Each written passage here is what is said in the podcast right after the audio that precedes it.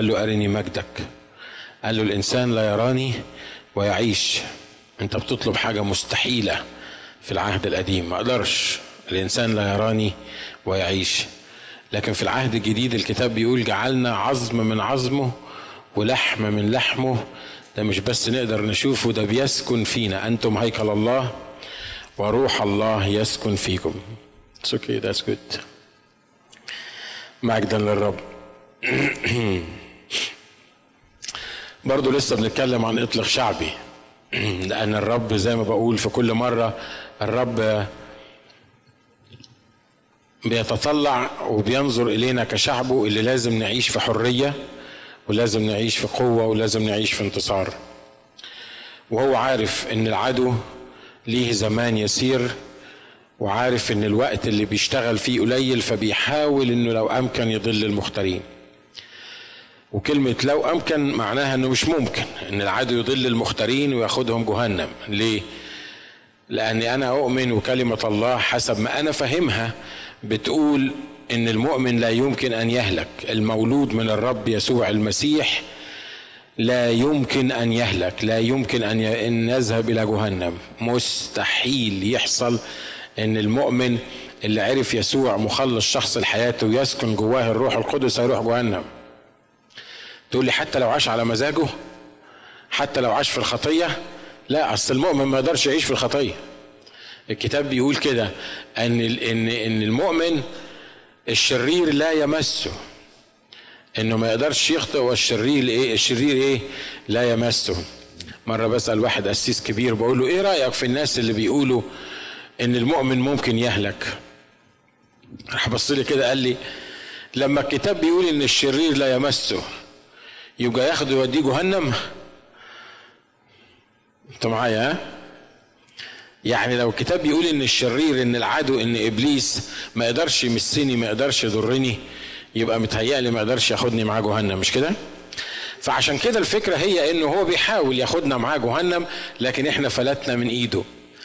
ها هيسكت هو؟ يعني خلاص يقول لك دول فلتوا من إيدي سيبهم في حالهم خليهم يعملوا اللي هم عايزينه. لا شغلته الأساسية هو إنه لو ما يقدرش ياخدني جهنم يعيشني في العالم معوق يعيشني في العالم مربوط يعيشني في العالم تحت الضغط وتحت الهموم وتحت المشاكل بحيث ان ما أقدرش أستمتع بالحياة الروحية بتاعتي. ليه؟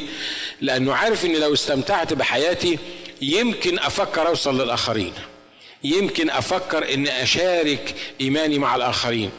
لو أنا لو هو سابني في حالي هتكون النتيجة إني هحاول أوصل للآخرين والآخرين هيفلتوا من تحت إيديه. فهو يعمل إيه؟ يقول لك يا جماعة المؤمنين دول فلتوا مني. بما أنهم فلتوا مني أنا مش هخليهم يوصلوا للناس التانية. أعمل إيه؟ ألهيهم. اللي في مشاكله واللي في فلوسه وفي اللي قضاياه وفي اللي حواليه.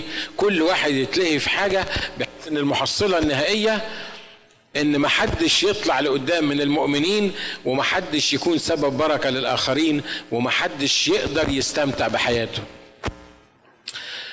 الله الآب كأب يحب يشوفنا كلنا مستمتعين. صح؟ مش أنت تحب تشوف ولادك مستمتعين؟ صدقني حتى لو ولادك متعبين وحتى لو ولادك مجرمين وحتى لو جايبين لك وجع القلب لكن برضه كأب أنت تحب تشوفهم فرحانين. صح؟ وتحب تشوفهم منتصرين وعايشين بطريقة مظبوطة. هم وحشين آه مش مصدقني. بص لنفسك وأنت تعرف. أبص لنفسي أنا وأعرف. هم متعبين ياما المؤمنين بيبقوا متعبين بشكل أو بآخر. لكن ستيل هو الله الآب اللي بيحب ولاده بيحب يجمعهم حواليه وبيحب ان هو يخليهم فرحانين يخليهم سعداء ومفيش حاجة تقدر تفرح قلبه أكتر من إن شفنا كلنا كأولاده بنحب بعض وقاعدين على ميدة واحدة في محضر الرب. أمين؟ لكن في واحد يهمه جدا إنه نعيش متنكدين ونعيش تعبانين وهو عدو الخير. تقولي طب هو بيعمل كده ليه؟ أصل دي طبيعته. ما يقدرش يغير طبيعته. ما يقدرش. هو طبيعته كده تكوينه كده. يعز جدا إنه يشوفنا متعذبين ويعز جدا إنه يشوفنا تعبانين.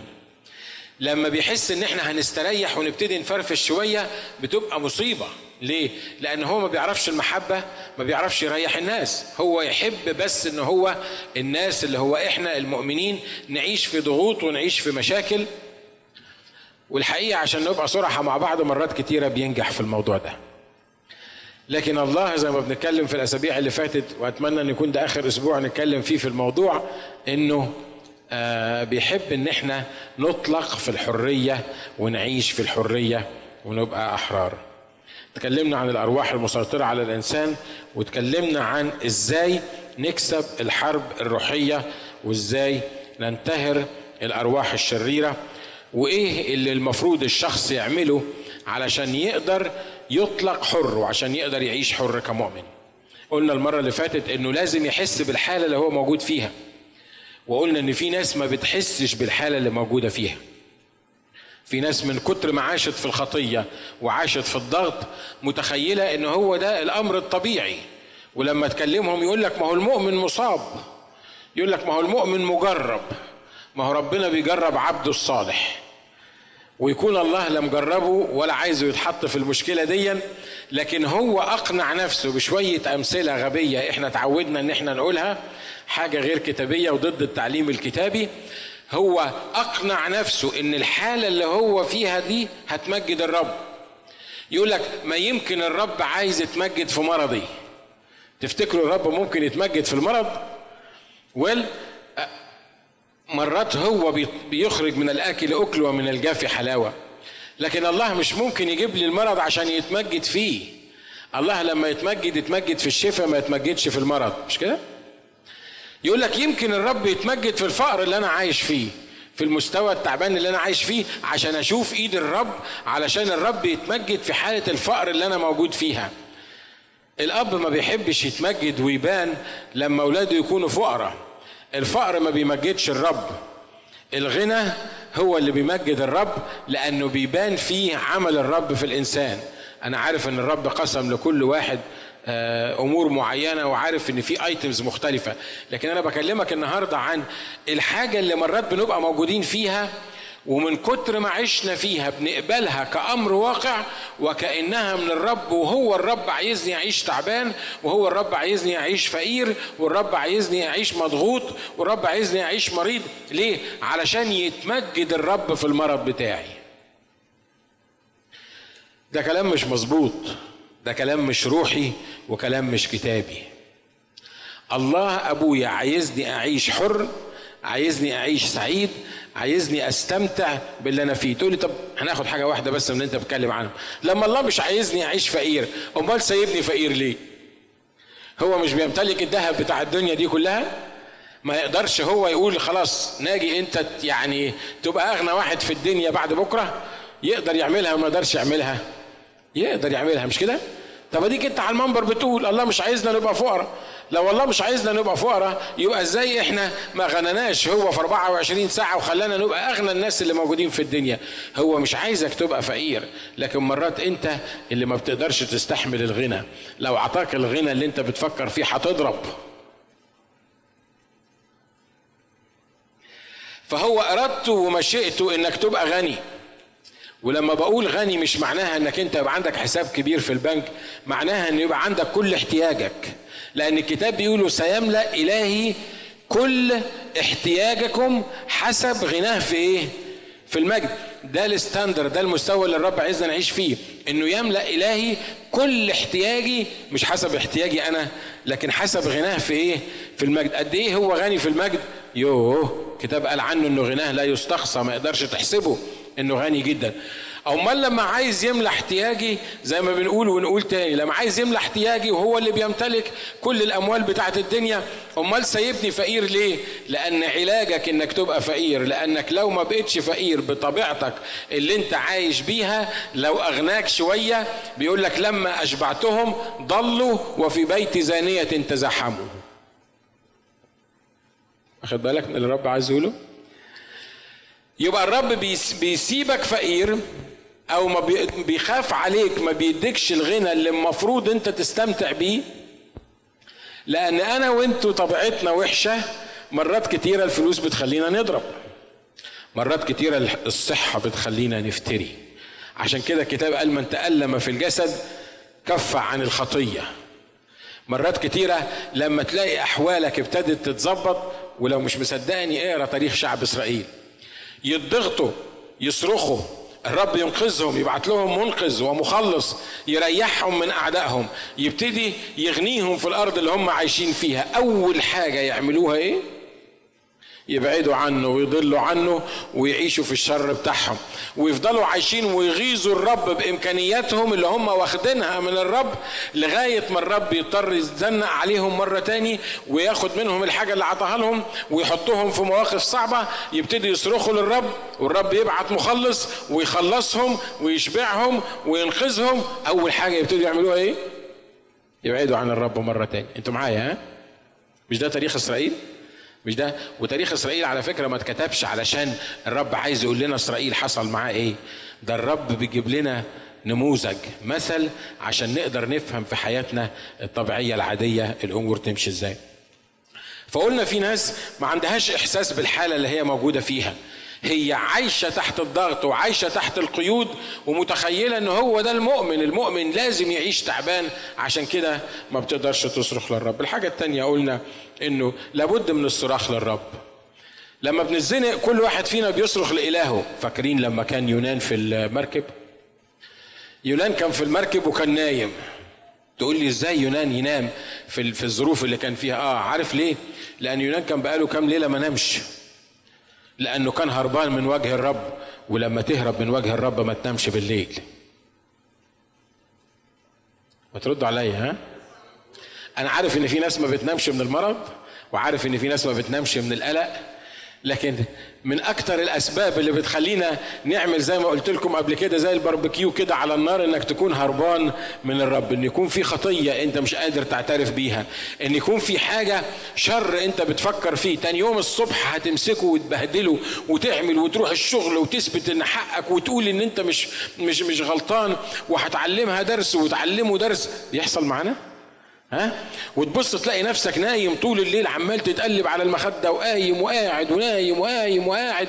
تصحى الصبح ما انتش عارف إنك صحيت ولا كنت نايم ولا ما نمتش طول الليل ولا إيه اللي حاصل لك. اصله هربان من الرب.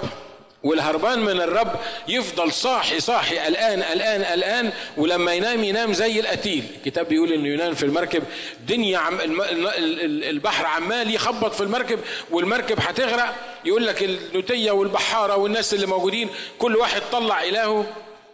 اصل دول شايلين آلهتهم في جيوبهم. شفتوا الغباء الإنساني ممكن يوصل لدرجة إيه؟ يقول لك كل واحد طلع إلهه. وقاعد يتكلم مع إله يصلي. صنم حطه في جيبه صغير لما يتزنق يروح مطلعه يقول له انقذني من البحر اعمل حاجة. طب خلاص كويس كده. ويروح حطه في جيبه مرة تاني. الكتاب بيقول كده.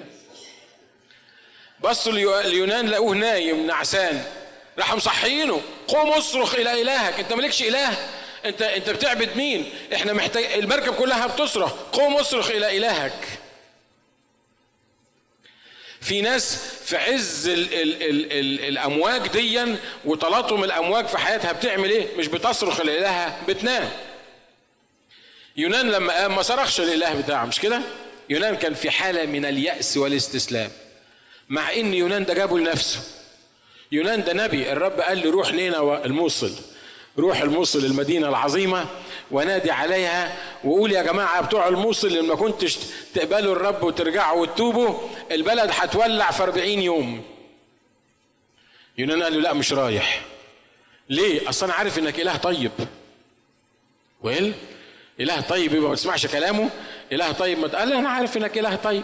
هتوديني وأفضل أقول للناس ربنا هيولع في الدنيا وفي الآخر أنت إله رحيم هتغفر تغفى عنهم. وأنا بصراحة بتوع الموصل دول يستاهلوا الحرق. فأنا عشان كده مش عايز أروح أنا عايزها تولع ده بتوع الموصل بتوع زمان مش بتوع الموصل دلوقتي اللي هم يستاهلوا الحرق. يمكن يبدو فاني اللي إحنا بنقوله لكن دي الحقيقة. مش هو ده سفر يونان؟ الرب بيقول له بيقول له ده أنا عندي عشر تلاف واحد هناك غير بهايم كتيرة. ده أنا حتى البهايم عامل حسابها. أنا مش عايز أهلك البهايم. أنا مش عايز أولع في البلد. فانت وعلى فكرة يونان معناه حمامة معناه رسول سلام المفروض إنه يروح. يقول له يا يونان ده في بلد هناك فيها عشرات الآلاف من الناس موجودين وأنا خايف عليهم ومش عايز أهلكهم. روح يا يونان نادي وقول لهم حذرهم إنه لو ما كانوش يتوبوا البلد هتتقلب. روح قول لهم الكلمات دي يقول له لأ يقول لك فقام وهرب إلى ترشيش.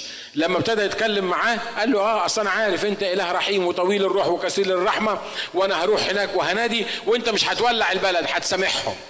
لو الرب قال له لا اسمع يا يونان صدقني أنا أوعدك اي بروميس إن أنت بس روح وأنا هولع البلد. كان راح ولا ما راحش؟ صدقوني كان راح. مش كده؟ الحمامة بتاع السلام اللي المفروض يروح يعمل سلام ويخلص الدنيا. يا ترى الرب بيكلم حد من قدامي النهارده بيقول له أنت هربان من صوتي؟ ها؟ أنا عمال أقول لك اعمل حاجة معينة المفروض تكون في مكان معين. كان من زمان لازم تكون بتعمل الحاجة دي. أنا عايز أستخدمك بطريقة أو بأخرى. وهو قام وذهب إلى ترشيش. الحتة التانية بعيد خالص عن خطة الله. بعيد خالص عن عن اللي الرب عايزه يكون فيه.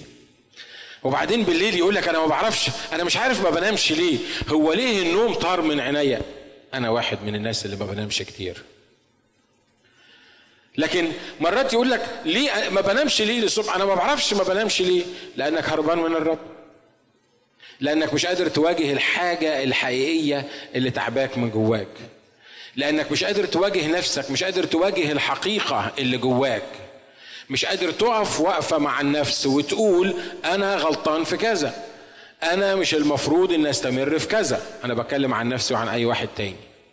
أنا لازم أحط حد للمشكلة اللي أنا بعاني منها ديا قدام الرب علشان أبقى سليم وصافي قدام الرب عشان أعرف أنام. لما أحط دماغي أعرف أنام. الكلام ده بينطبق على حد؟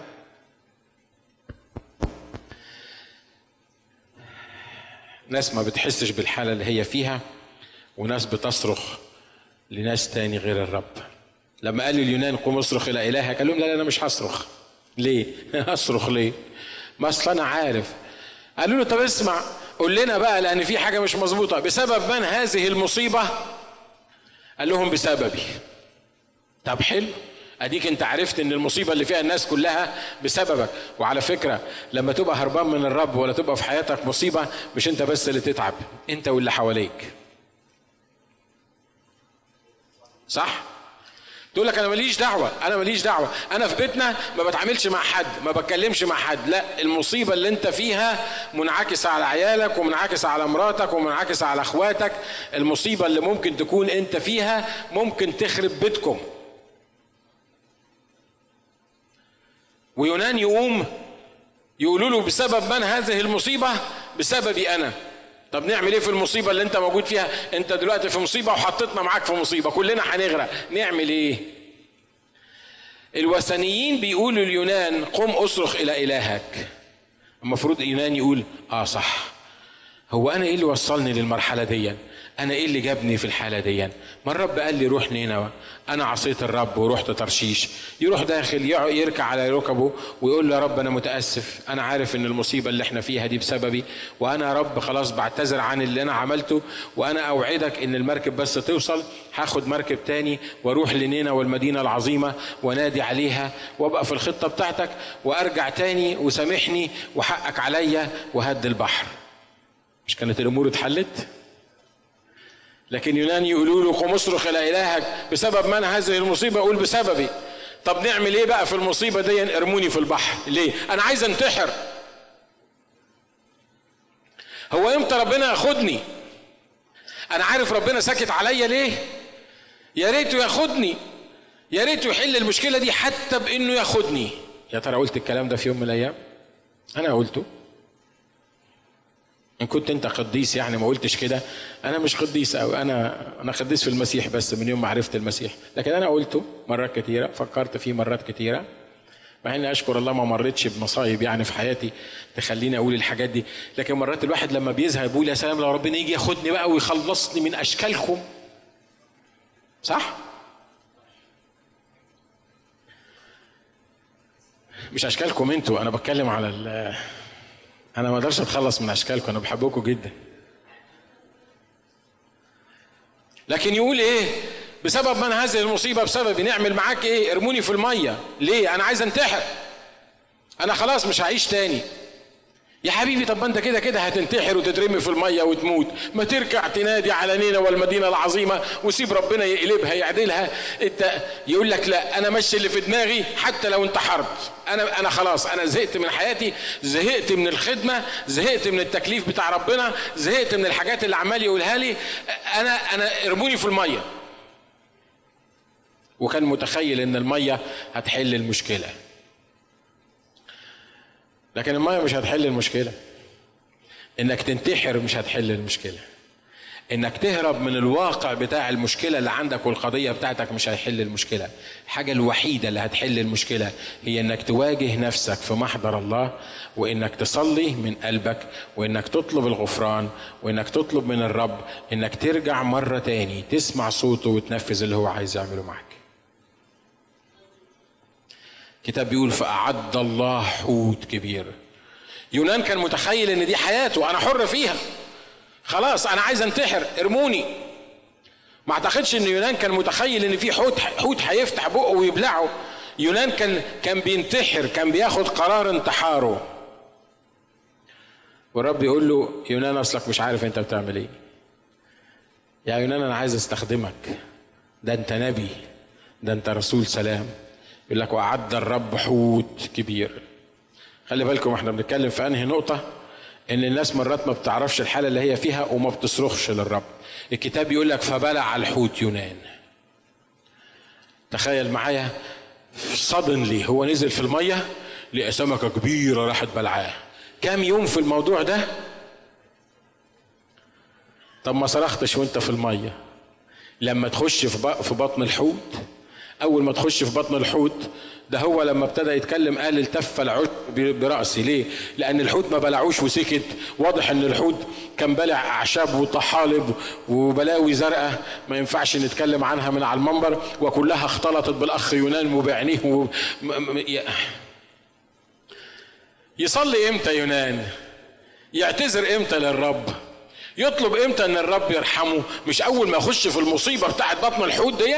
المعدة بتاعت مش اول ما يخش في المصيبة دي المفروض يصلي يقول له يا رب أنا تبت. أنا عارف يا رب ان أنا اخطأت.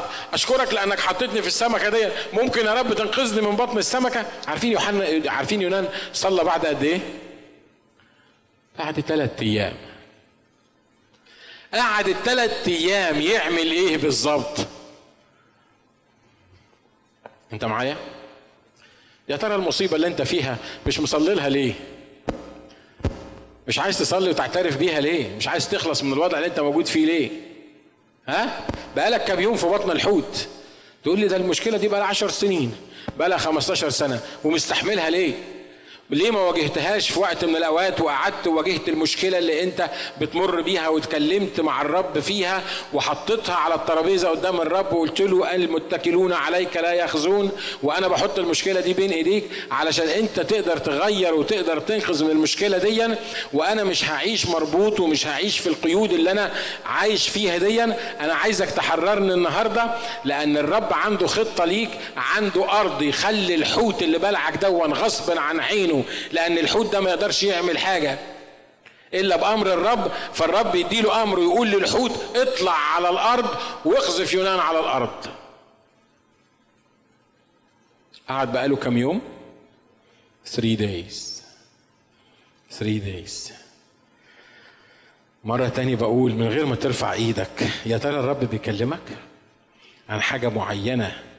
You have to get rid of it. لازم لازم تنقذ منها. لازم تتفك فيها لازم تقول لي خلاص خلاص مش ما فيش فايدة. الموضوع ده طول عمري الموضوع ده طول عمري من ساعة ما كنت صغير من أول ما فتحت عيني على الدنيا. ده كلام إبليس. اللي مش عايزك تتحرر اللي عايزك تفضل في بطن الحوت. يقول لك بعد ثلاث أيام اقرأ بعد ثلاث أيام يونان بيقول إيه؟ فصلى يونان إلى الرب إلهه من جوف الحوت. اقرأ العدد اللي قبليه في الأصحاح الأصحاح واحد.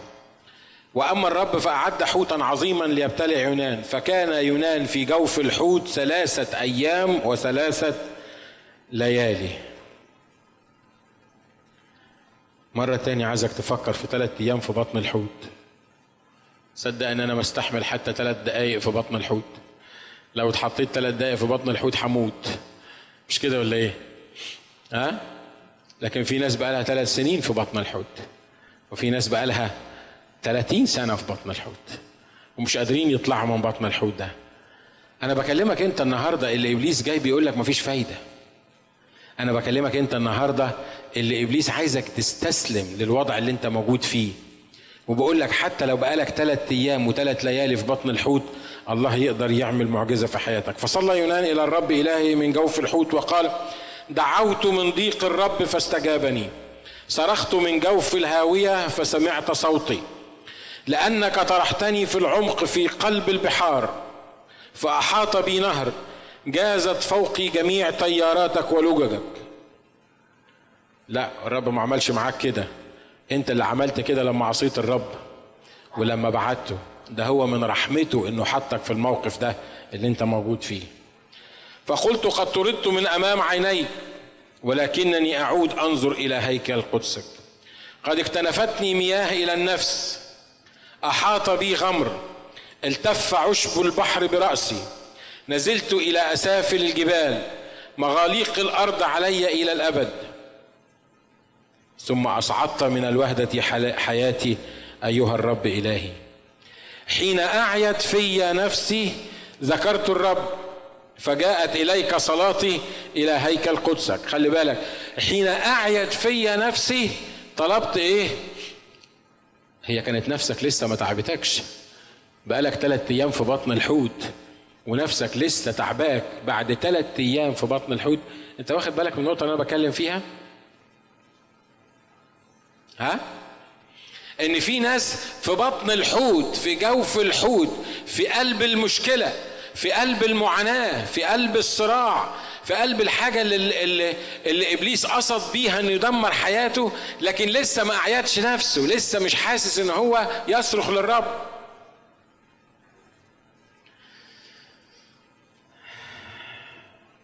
حين أعيت في نفسي ذكرت الرب فجاءت إليك صلاتي إلى هي إلى هيكل قدسك. الذين يراعون أباطيل كاذبة يتركون نعمتهم. أما أنا فبصوت الحمد اسبح لك وأوفي بما نذرته للرب الخلاص. خلي بالكم بعد الثلاث أيام لما يونان رفع صلاته وهو في بطن الحوت مش بس صلى ده عمل إيه؟ حد خد باله من اللي إحنا قريناه؟ بيقول عملت إيه؟ ذبحت الحمد. يعني هو في بطن الحوت قبل ما يطلع من بطن الحوت ابتدى يعمل إيه؟ ابتدى يحمد ابتدى يسبح ابتدى يرنم الرب. أنتوا معايا؟ ثلاث مراحل في بطن الحوت. المرحلة الأولانية كان موجود وكان عايز ينتحر عايز ينتقم من نفسه عايز خلاص يخلص حياته لمدة ثلاث أيام. بعد ثلاث أيام ابتدى يصلي ابتدى يكتشف إنه في وضع غلط. إنه ابن لله إنه نبي عند الله إنه ليه خطة وليه رسالة إنه مش المفروض يكون في الوضع اللي هو موجود فيه إنه لازم يتحرر من القيود اللي ربطاه إن لازم الأسوار اللي منعاه إنه يتحرك ديا إنه لازم يكسرها بأي شكل من الأشكال. ابتدى يرفع صلاته ومن جوف الحوت من قلب الخطية من قلب العصيان من قلب الإجرام اللي كان موجود فيه يقول له أنا رفعت صلاتي وصلاتي وصلت لهيكل قدسك أنت سمعتها. وإبليس بيقول لك أنت مخطئ أنت أخطأت أنت عوجت المستقيم. استخبى من ربنا. مش عيب مش مكسوف من نفسك. أنت تقدر تيجي الكنيسة؟ بيحصل؟ يحصل معايا. بيحصل معاكم؟ يعني عايز أعرف بس إن أنا ما بكلمش ناس عايشة في عالم تاني يعني إن هم زيي في عايشين في نفس العالم اللي أنا عايش فيه. مفيش فايدة. أنت بقيت في بطن الحوت. أنت شايف حاجة؟ هو الحوت هيطلعك الحوت يبلعك آه. لأنه لأنه سهل إن الحوت يبلعك. لكن تطلع إزاي من بطن الحوت؟ ما تقدرش تطلع من بطن الحوت. أنت خلاص أغلق عليك هنا. في يوم من الأيام هتضيع هتتعصر هتتاكل. الأحماض هتضيعك. المعدة هتهضمك.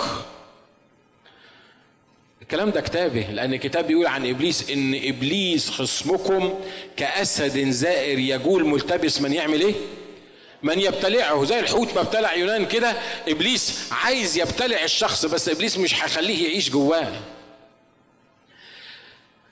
وفي المرحلة الثالثة بعد ما صلى وصلاته جت لهيكل قدسه كان لسه الحوت ما رماهوش على المية لكن اللي حصل إيه؟ اللي حصل إنه ابتدى يسبح الحمد وهو في بطن الحوت. ليه؟ لأنه هو عرف بالإيمان إن صلاته وصلت للرب والرب استمع لصلاته والرب هينقذه من الوضع اللي هو موجود فيها فابتدى يرنم وهو في بطن الحوت. ولا واحد قال هللويا. ما هو سهل إنك ترنم على المنبر مش كده ولا إيه؟ شباب زي الورد بيلعبوا جيتارات وبنت أمورة بتلعب الكيبورد وناس مؤمنين مية فمش سهل إن إحنا في الكنيسة نرنم مش كده ولا إيه؟ لكن في بطن الحوت مين يرنم في بطن الحوت؟ عايز أقول لك حاجة اما كنتش ترنم في بطن الحوت مش هتطلع من بطن الحوت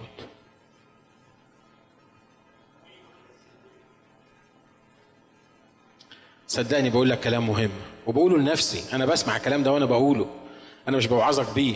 أنا مش مجهزه. أنا مش بقراه من ورقة. لكن أنا عايز أقول لك إن شرط أساسي إنك تطلع من بطن الحوت هي إنك تسبح الحمد في بطن الحوت. سهل إنك تصلي وأنت في بطن الحوت لأنه لما نكون تعبانين هنصلي. مش كده ولا إيه؟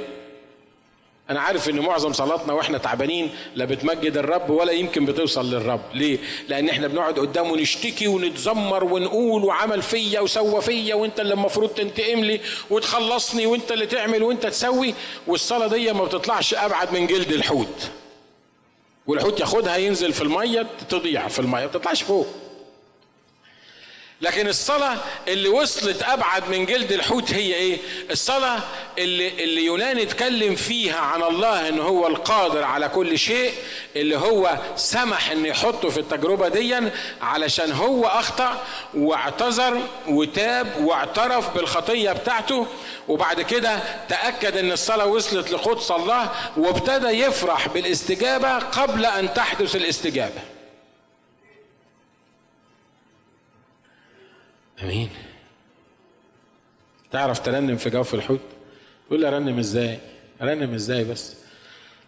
أنا يمكن حكيت لكم الحكاية دي بس أقول لكم جزء منها. في وقت من الأوقات كنت متضايق وكنت موجود هنا في في مؤتمر من المؤتمرات وكانت أماني وأندي في في مصر وكانت حالتي مزربل ورحت مؤتمر وأنا قرفان من نفسي وقرفان من حياتي وكنت ابتديت الورق بتاع الهجرة بتاعي واتعطل. لا أنا عارف أسيب أمريكا ولا عارف أقعد في أمريكا وأنا ما كنتش عايز أجي في أمريكا وجيت غصب عني وقعدت غصب عني والدنيا كانت وكنت في مؤتمر من المؤتمرات وقعدت أرنم والناس كلها فرحانة. وبعدين أنا نزلت أنا مش طايق نفسي. أنا ما كنتش طايق نفسي ساعتها. نزلت حطيت المخدة في أسناني كده وكنت بصرخ بعلو صوتي. وبصيت لفوق كده قلت له اسمع ما إحنا مرات بنلوم على يونان مش كده؟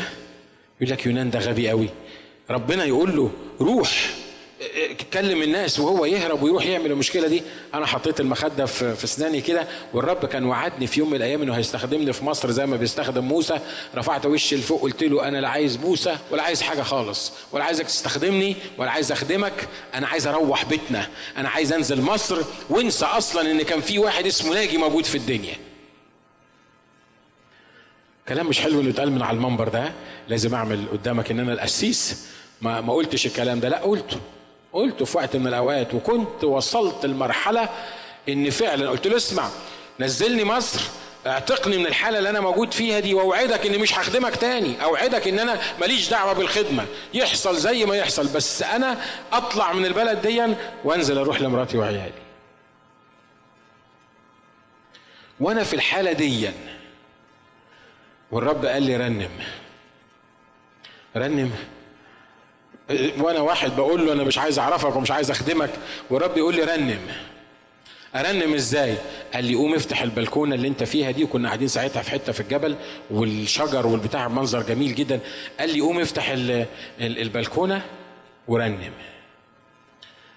أنا كنت عامل زي العيال الصغيرة. فكرني الموقف ده زمان لما امي كانت تعمل لنا بطاطس French fries بس ما كانش اسمها French fries فكنا ما بنحبش ناكلها ساعتها إنها بطاطس وبتقعدوا يحمروها كده وإحنا بناكلها فأنا مرات كنت آكل البطاطس دي غصب عني. فكنت آكل البطاطس دي ولما أما انفعل وابتدي أعيط ألاقي دموعي نزلت في البطاطس والدنيا بتبقى خربانة خالص. ما أعرفش ليه افتكرت وأنا في في الموقف ده افتكرت النظام بتاع الطفولة ده البطاطس اللي بناكلها وإحنا بنعيط دي بتبقى نازلة بالدموع وال أنا عارف أنت دلوقتي بتدفع فيها فلوس في في ماكدونالد ولا بتاع لكن أيامها ساعتها أيامها كانت مش مش حلوة قوي بعدين طلعت في البلكونة وابتديت ارنم أحمدك أحمدك يا رب بين الشعوب. بالظبط. صدقوني كنت بعمل كده. صدقوني.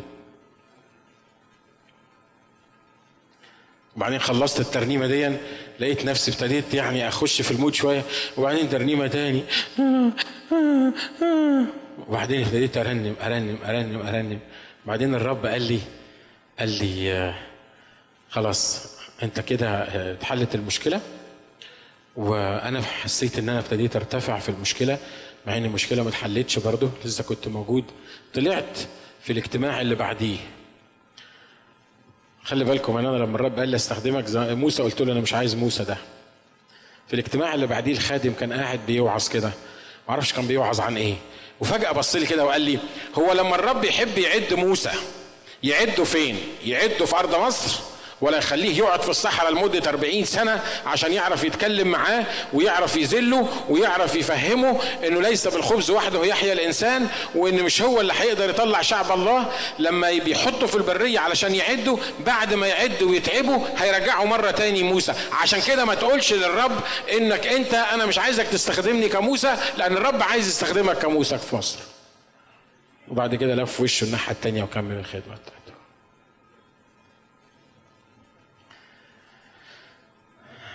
أصرخ للرب وللرب بس. آمين. مجدا للرب. حد كلمه الرب؟ ها؟ الحاجة الثالثة بسرعة. علشان يطلق الشعب في دور للنبي. الشعب ده كان لازم يلتف حول قائد حول نبي اسمه موسى. النبي بتاع البيت بتاعنا هو أنا. أمين؟ دور الراجل في البيت ده عايز قصة كبيرة قوي ده, ده عايز عايز عايز محاضرة عايز مؤتمر. دور الراجل في البيت ما هوش اللي بيجيب الفلوس. يا اما بنسمع الكلام ده. واحد يسيب مراته من الساعة 7 الصبح لغاية الساعة 12 بالليل.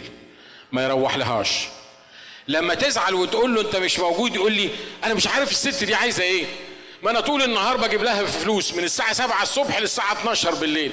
اعمل إيه تاني؟ مبهدل نفسي عشان اعيشها في المستوى اللي هي عايشة فيه. اقطع نفسي يعني؟ اقعد اشتغل أكتر من كده؟ يا حبيبي هي مش عايزة تشتغل من 7 ل 12 عشان تجيب فلوس. هي عايزاك تشتغل من 7 ل 5 عشان تجيب فلوس. بس من 5 ل 10 ولا من 5 ل 12 تبقى موجود معاها.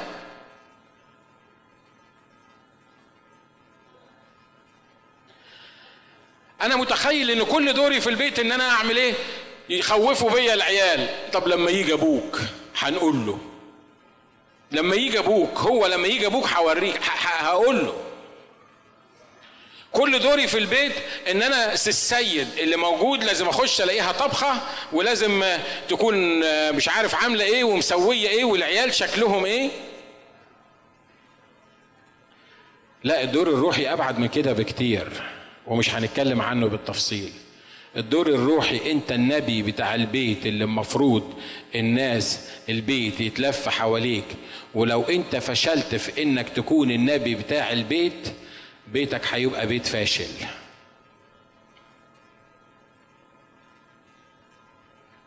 أمين؟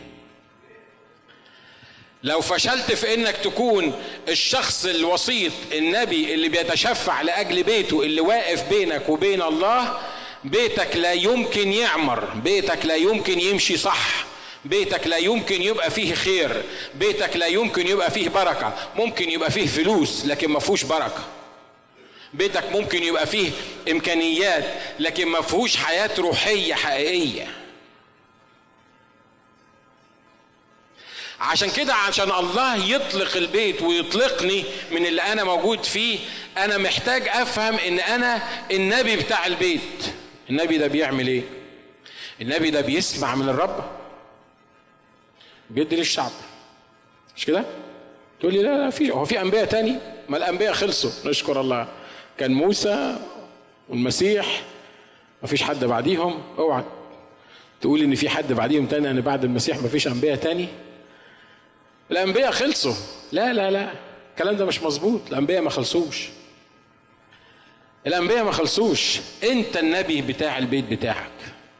أنت الكاهن بتاع البيت بتاعك. الكاهن شغلته إنه يعمل إيه؟ يقدم لله يقدم لله ذبيحة عن بيته. يتشفع لأجل بيته. يعني الراجل في البيت هو اللي واقف بين الله وبين الأسرة بتاعته. ياخد من الله الدايركشن للعيلة بتاعته ويقدم لله الخطايا بتاعة البيت بتاعه ويتشفع لأجل البيت بتاعه ويا بخت الراجل اللي فاهم كده وبيعمل الدور ده عشان كده بيته يبقى سليم مهما حصلت العواصف عليه ما تقدرش تدمر البيت لأن البيت فيه نبي وفيه كاهن. مش ده اللي حصل مع الشعب القديم؟ الرب عشان يطلق الشعب القديم قال إيه؟ قال أنا محتاج نبي وكاهن. النبي كان موسى والكاهن كان إيه؟ كان هارون. ما كانش ينفع واحد لوحده؟ لا كانش ينفع للواحد لوحده. لازم يكون في نبي ولازم يكون في إيه؟ يكون في كاهن. تقول لي طب إيه حكاية النبي دي؟ يعني هو يعني هو هيقول إيه يعني؟ خلي بالك إن حل مشاكلنا الأسرية وحل القضايا اللي إحنا بنعيش فيها ما هياش بمزاجي وبمزاجك. مش بالفتاكة بتاعتنا مش بالحكمة بتاعتنا نقدر نحلها. إن ما كنتش تقدر تسمع من الله كلمة من الله تقول لك الحل بتاع المشكلة اللي أنت موجود فيها مشكلتك مش هتتحل. ولو اتحلت بحكمتك الشخصية الإنسانية وإمكانياتك الذاتية هتتحل لمدة معينة لكن بعد كده هترجع أسوأ مما كانت. ولو ما كنتش تعرف تعمل دور النبي اللي واقف بين أسرتك وبين الله إنك تاخد من الله الدايركشنز لكل حاجة بيمر فيها الأسرة وإنك تقدم عن الأسرة بتاعتك تشفعات وتوسلات زي ما كان بيعمل أيوب. أيوب كان بيذبح ذبائح عن أولاده لئلا يكونوا قد أخطأوا. مش لما يخطئوا لئلا يكونوا قد أخطأوا. وبعدين تيجي تسألني تقول لي أنا مش عارف البيت خربان ليه؟ أنا مش عارف الحريقة اللي موجودة في بيتنا ليه؟ عارف الحريقة اللي موجودة في بيتكم ليه؟ لأنك سامحني في التعبير أنت مش راجل. وأنا مش راجل لو ما كنتش أعرف الرب. حد زعلان من اللي أنا بقوله؟ ها؟ مين هو الراجل الحقيقي؟ مين هو الراجل اللي مالي في هدومه؟ آه اللي يعرف يحكم مراته اللي يعرف لما تفتح بقها يكسر أسنانها على طول. مش شلاج انت واخد بالك؟ مش هو ده الراجل. مين هو ده الراجل؟ مين هو الراجل في نظر الله؟ الراجل في نظر الله اللي واخد دور النبي واخد دور الكاهن. اللي واقف قدام الله يطلب من الله ان يا رب ارشدني اعمل إيه في المشكلة دي. يا رب قول لي اعمل إيه حل لي المشكلة دي. أنا ما أعرفش. صدقوني. أمام الله. أنا مش بقول كلام من على المنبر لكن أماني تشهد على الحكاية دي. مرات كتيرة لو طلعت أي مشكلة مع العيال أو أي حاجة أقول له أخش أقول له كده رب أنا مش عارف. أنا عندي حلول. أنا بفكر وأنا بفهم وأنا أقدر أقول الكلمة تمشي على التخين زي ما بيقولوا. لكن لكن يا رب أنا عارف انه مش بالدراع مش بالقوة مش بالقدرة. لكن أنا عايزك ترشدني أتصرف إزاي في الموقف ده؟ أحل المشكلة دي إزاي؟ نفس القصة في الكنيسة لما بتطلع في مشكلة في الكنيسة. لما بتطلع مشكلة في الكنيسة وإحنا اتفقنا قبل كده الكنيسة دي لا كنيستي ولا كنيستك. الكنيسة دي كنيسة الرب. ومحدش من حقه ابدا ياخد قرارات للرب. محدش من حقه ابدا يحل المشاكل بتاعة الكنيسة قدام الرب. لكن لما بتطلع مشكلة في الكنيسة بناخدها وبنروح للرب نقول له أنت تصرف إحنا نعمل إيه؟ الرب بيدي كلمة يدي لك كلمة يدي لك مفتاح للمشكلة. وعنده طرق عجيبة يقدر يحل بيها المشاكل. وفي الوقت نفسه لما أحس إن بيتي دون معرض لخطر معين أقف أتشفع لبيتي قدام الله. وخلي بالك مش هتقدر تعمل كده إلا إذا كنت متصالح أنت والله. عشان كده لما بنقول لك تعالى سلم حياتك للمسيح إحنا مش بنقول لك تعالى معانا البارك رايحين نقعد نص ساعة يعني تفسح معانا وارجع ولا اعمل زي المؤمنين ولا مثل زي المؤمنين ولا خليك كده عشان يقولوا عليك من المؤمنين لا. إحنا بنتكلم عن انك مش هتعرف تمشي بيتك بطريقة مظبوطة مش هتعرف ان بيتك يكون بيت إلهي حقيقي مش هتعرف تتخلص من المشاكل اللي موجودة في بيتك إن ما كانش يسوع يسكن في حياتك ويغير قلبك. ولما يغير قلبك تحصل إيه؟ تبقى النبي بتاع البيت تبقى الكاهن بتاع البيت. يبقى الناس اللي في البيت أنت مش محتاج إنك أنت تجبرهم غصب عنهم يسمعوا اللي أنت بتقوله. لا لأنك أنت بتتكلم بكلمة الرب. ولو حصلت المشكلة دلوقتي في البيت والست مش عايزة تسمع مش مشكلتك. ياما قاموا على موسى وكانوا هيرجموه مش كده؟ ياما كانوا يعملوا كده. لكن موسى كان بيعمل إيه؟ كان بيروح للرب يقول له الحقني الشعب عايز يرجمني. يقول له ما يهمكش أنا أعرف أتصرف مع الشعب. وموسى استمر حياته كلها الشعب ما قدرش يرجمه. مش كده؟ لكن لما تكون في بيتك بعضلاتك وماشي بعضلاتك عايز الكل يسمع والكل يطاوع والكل ينفذ وهو كده وبس وانت أصلا ما بتسمعش من الرب أبشرك إنك هتعيش تعبان وتموت تعبان واحتمال كبير بيتك ينتهي بإنه يبقى خربان. أمين. حد استفاد من الوعظة بتاعت النهاردة دي؟ أنا عندي ثمان نقط عايز أتكلم عنهم في الراجل بتاع ال بتاع ال القائد بتاع البيت ده. ما كلمتش إلا على نقطة واحدة وحاسس إن أنا طولت. لو ما سمعتش أي حاجة من اللي أنا قلته. عايز أقول لك تقول لي طب أنا أنا مش مجوزه أنا قاعدة لوحدي. أنا ما عنديش حد يبقى الكاهن بتاع البيت والنبي بتاع البيت. أنت الكاهن بتاع البيت وأنت النبي بتاع البيت. مش كده برضه؟ والحاجة الحلوة في الرب إنه عمل إيه؟ خد نبي وكاهن وإيه تاني؟ ونبية. مش مريم كانت نبية؟ مريم أخت موسى وهارون كانت نبية؟ عايز يقول إيه الرب للموضوع ده؟ لو كان جوزك مش عارف يبقى النبي ولا الكاهن أنت ممكن تبقى النبي والكاهن بتاع البيت. ها؟ عشان ما ترميهاش على الراجل بس تقول ما هو الراجل مفتري ما هو الراجل ما بيفهمش اهو الراجل هو اللي جاب لنا الكافية دي. اعمل إيه؟ لا عندي نبي ولا عندي كاهن في البيت. لا لو انت تعرف الرب يسوع مخلص شخص لحياتك انت تبقي النبي والكاهن بتاع البيت. انت اللي تقفي قدام الرب يديك الحلول اللي عايز يديها لك وانت اللي تقفي قدامه وتشفعي لأجل جوزك ولأجل عيالك عشان المركب تمشي وعشان البيت يحمر. آمين. إحنا خدنا نقطة واحدة بس من الثمانية اللي موجودين. كان نفسي أخلص الموضوع ده الأسبوع ده لكن واضح إن هو مش هيخلص. إن البيت والشخص والكنيسة لازم تلتف حوالين قائد حوالين نبي والمرة اللي جاية أو اللي بعدها هنعرف أوصاف النبي ده وأوصاف القائد. أمين؟ إيه رأيك تحني رأسك معايا وقول يا رب أنت كلمتني بكلمات كتيرة النهاردة وأنا محتاج بعضها. أنا رب بعلن احتياجي قدامك. أنت عارف احتياجي أنت عارف اللي أنا محتاجه في كل الكلام اللي أنت قلته لي ده. وأنا النهاردة يا رب بسلم نفسي بين إيديك.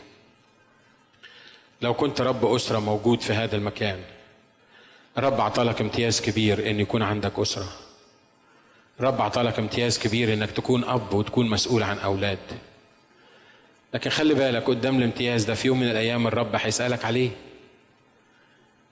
في يوم من الأيام الرب هيحاسبك عليه. في يوم من الأيام الرب هيسألك عملت إيه بالبيت اللي أنا عطيته لك بالأسرة اللي أنا عطيتها لك؟ والكلام مش بس الرب الأسرة لكن للأم أيضا. أنا أعطيتك وزن أعطيتك أسرة أعطيتك بيت أعطيتك راجل. خلي بالك لو كنت انت رب البيت فانت اللي المفروض تقف بين البيت وبين الله. تسمع من الله وتتشفع لأجل بيتك. الكتاب بيقول أنتم ملح الأرض ولكن ان فسد الملح فبماذا يملح؟ لا يصلح لشيء إلا أن يطرح خارجا ويداس من الأقدام. الرب حطك في البيت كملح للبيت عشان تحفظ البيت. لكن لو انت كنت فاسد مع انك انت اللي المفروض تحفظ مع انك انت الملح ان فسد الملح ما ينفعش حد تاني يملحه. لا يصلح لشيء إلا أن يطرح خارجا ويداس من الأقدام. والنهاردة الرب بيحذرك وبيقول لك خلي بالك يا إما تبقى ملح للبيت وتحفظ البيت. يا إما هتطرح خارجا وتداس بالأقدام. لو كان الرب بيكلمك ارفع قلبك للرب النهارده قول له ادخل حياتي. غير طبيعتي. خليني آخد دور الكاهن والملك. خليني آخد دور النبي والكاهن في بيتي. خليني أرفع تضرعات وتشفعات لأجل بيتي أولادي بناتي اللي موجودين معايا. حتى لو كان العدو سلب منك أو سلب منك الكتير. حتى لو كان العدو دمر البيت بشكل أو بآخر. لكن النهارده الرب بيكلمك وبيكلمك. وبيقول لك أنا عايز أعمل حاجة جديدة في البيت النهارده. عايز أقيم ملك عايز أقيم نبي عايز أقيم كاهن في البيت. عايزك ترجع للدور الأساسي اللي المفروض عليك إنك تبقى كاهن وتبقى نبي. عايزك ترجع للدور اللي أنا حطيته لك في البيت إنك تقف قدامي وأنا اديلك إزاي تمشي البيت. وعايزك تقدم ليا ذبائح الحمد والهتاف حتى وأنت في بطن الحوت.